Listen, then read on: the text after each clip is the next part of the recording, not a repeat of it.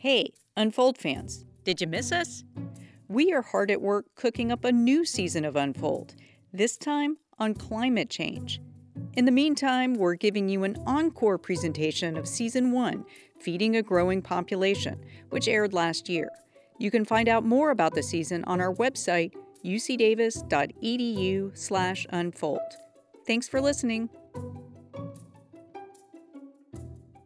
Well, Alexa, since we've been talking food, I think we have time for just one more little bite, don't you? I guess maybe a little bonus. A bonus bite, yeah. Well, this is the part where we get to have a little bit of fun and talk about some of the other cool stuff we do here at UC Davis. And you know, we can't talk about food without talking about the other thing that we do really, really well here. I think I know where you're headed, and I think it pairs well with food an icy cold adult beverage, maybe. That sounds good. Well, you know, we have one of the best brewing programs right here at UC Davis, and we were lucky to have had Charlie Bamforth lead that program before he retired. If you're a beer fan, you probably know him as the Pope of Foam. In fact, one of my coworkers here was in, of all places, Lebanon, and he ran into someone who knew Charlie Bamforth. No way. Seriously. Well, Charlie taught brewing sciences for more than 20 years here. And luckily, he sat down with us before he left and told us a thing or two about all those weird craft brews that seem to be popping up everywhere now.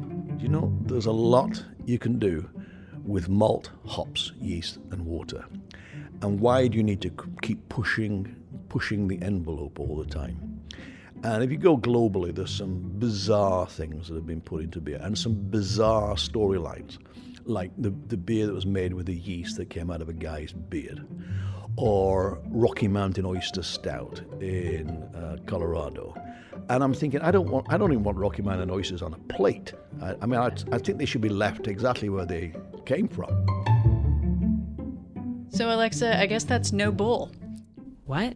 So, bull is where Rocky Mountain oysters come from. So, again, Rocky Mountain oysters are balls of bull. Ew. Why I said that's no bull. I did not know that. Ew. That's disgusting. I thought they were actual oysters. Oh my god. Oh my god. Wait, so do you think does everybody know this?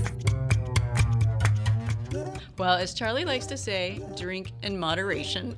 yeah, I don't think I would I don't think I would drink that ever. But speaking of moderation, he did say that there's a few beers that are getting way too high in alcohol content. And there's something wrong with that? There is if it involves a dead squirrel. Oh, yeah, that story was so strange. No, seriously. Charlie told us about this company in Scotland that actually made a beer from a stuffed but real squirrel. Brewdog in, in Scotland. And I like the guys. They're very good people. They're very smart.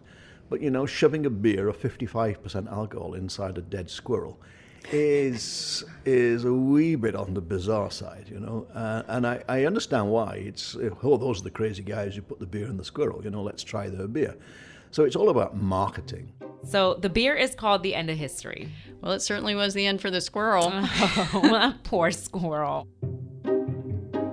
That's the thing with beer it can be delicious, but beer can be a little bit too much for me too. Like the older I get, the more that I start cutting things out and being a little bit more careful with what I put in my body. And I ended up confessing to Charlie that beer was one of those luxuries I cut out.